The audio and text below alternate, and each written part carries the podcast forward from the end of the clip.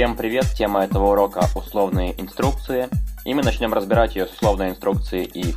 Благодаря ней мы можем выполнить какую-то инструкцию только в случае истинности определенного выражения. И она имеет такой синтаксис. Если выражение в скобках истинно, то инструкция выполняется. Если выражение ложно, то она, соответственно, не выполняется. Попробуем для начала написать такую инструкцию.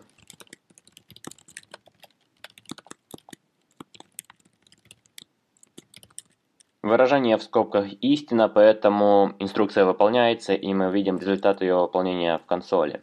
Если выражение было бы ложным, то эта инструкция не выполнялась бы. В скобках в этой инструкции может быть абсолютно любое выражение, оно будет автоматически приведено к булевому типу. Часто здесь можно увидеть выражение с операторами сравнения.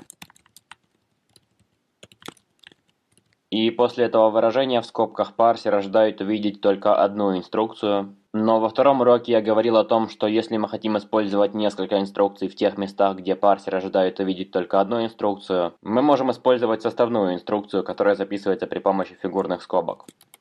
И здесь мы можем писать сколько угодно инструкций. В подобных инструкциях есть два варианта записи фигурных скобок. Второй вариант выглядит таким образом.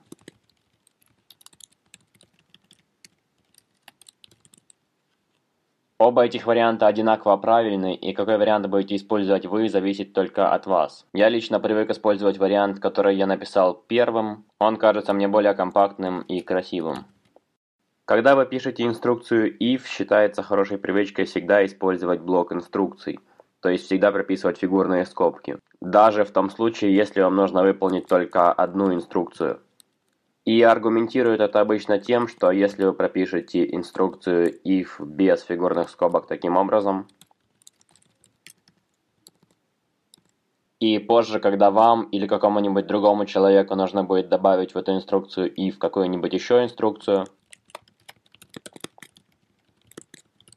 вы можете забыть, что в данном случае if распространяется только на первую инструкцию, которая идет после условия. Поэтому в том случае, если здесь будет не истинное, а ложное выражение, то вторая инструкция все равно будет выполняться, поскольку она не относится к этому if.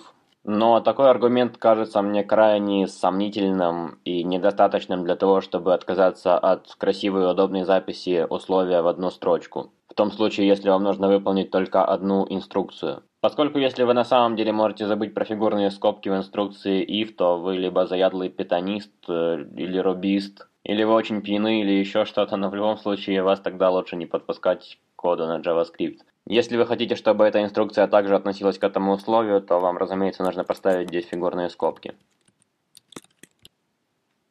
В этом примере наша составная инструкция будет выполняться только в том случае, если выражение в скобках истина, но у нас это выражение ложно, поскольку n не меньше трех, и поэтому у нас не выполняются вообще никакие инструкции. Но мы также можем предусмотреть и случаи ложности этого выражения. И после нашей первой инструкции, после ключевого слова else, прописать еще одну инструкцию, которая будет выполняться в том случае, если это выражение ложно.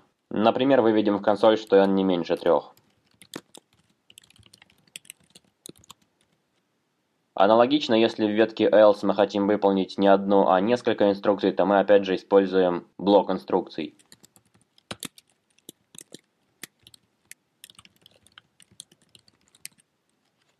Также в else у нас может идти абсолютно любая инструкция, в том числе инструкция if.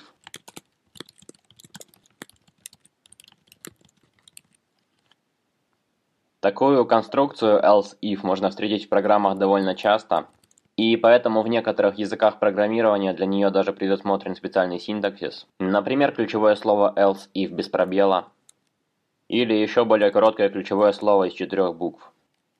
Используя несколько таких инструкций else-if, можно, например, перебирать значения какой-то переменной, выполняя для разных значений определенные инструкции.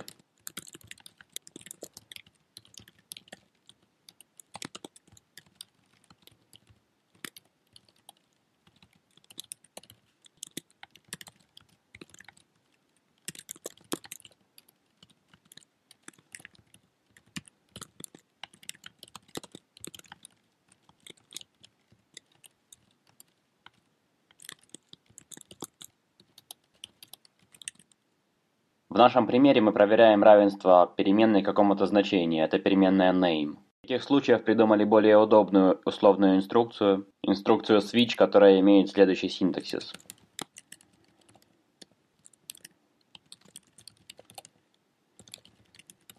Здесь может быть сколько угодно таких наборов инструкций, помеченных меткой case. Также может быть ключевое слово default. Парсер будет по порядку сравнивать значения выражения в скобках с каждым из значений выражений, которые идут после ключевого слова case. Когда интерпретатор дойдет до такого case, где значение выражения будет равно значению выражения в скобках, будет выполнена инструкция, которая стоит после двоеточия, а также все остальные инструкции, помеченные метками case, которые стоят ниже нашей инструкции. И об этом нужно помнить. В том случае, когда значение выражения в скобках не равно ни одному из значений, помеченных метками case, будут выполнены инструкции, помеченные меткой default. Теперь перепишем при помощи условной инструкции switch наш первый пример, который мы записали при помощи else if. Прописываем имя нашей переменной и внутри прописываем возможные ее значения. И для каждого из этих значений пропишем соответствующую инструкцию.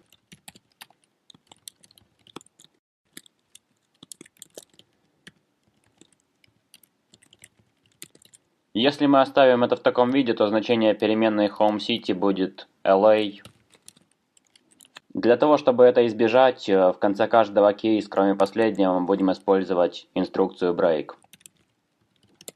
Инструкция мгновенного выхода из цикла или инструкции switch. Благодаря ней все инструкции ниже в этой инструкции switch выполняться не будут. Можно представить себе ситуации, когда вам нужно будет использовать стандартное поведение, при котором выполняются также и все нижние инструкции. Но в большинстве случаев вы всегда будете прописывать break после каждого кейса. При помощи метки default, как я уже говорил, вы можете указать инструкции, которые будут выполняться в том случае, если ни один из кейсов не подошел. Если мы присвоим переменной name, значение которого нет в нашей инструкции switch, то переменной home city будет присвоено значение Moscow. На этом все. Спасибо за просмотр. И в следующем уроке мы будем говорить о циклах.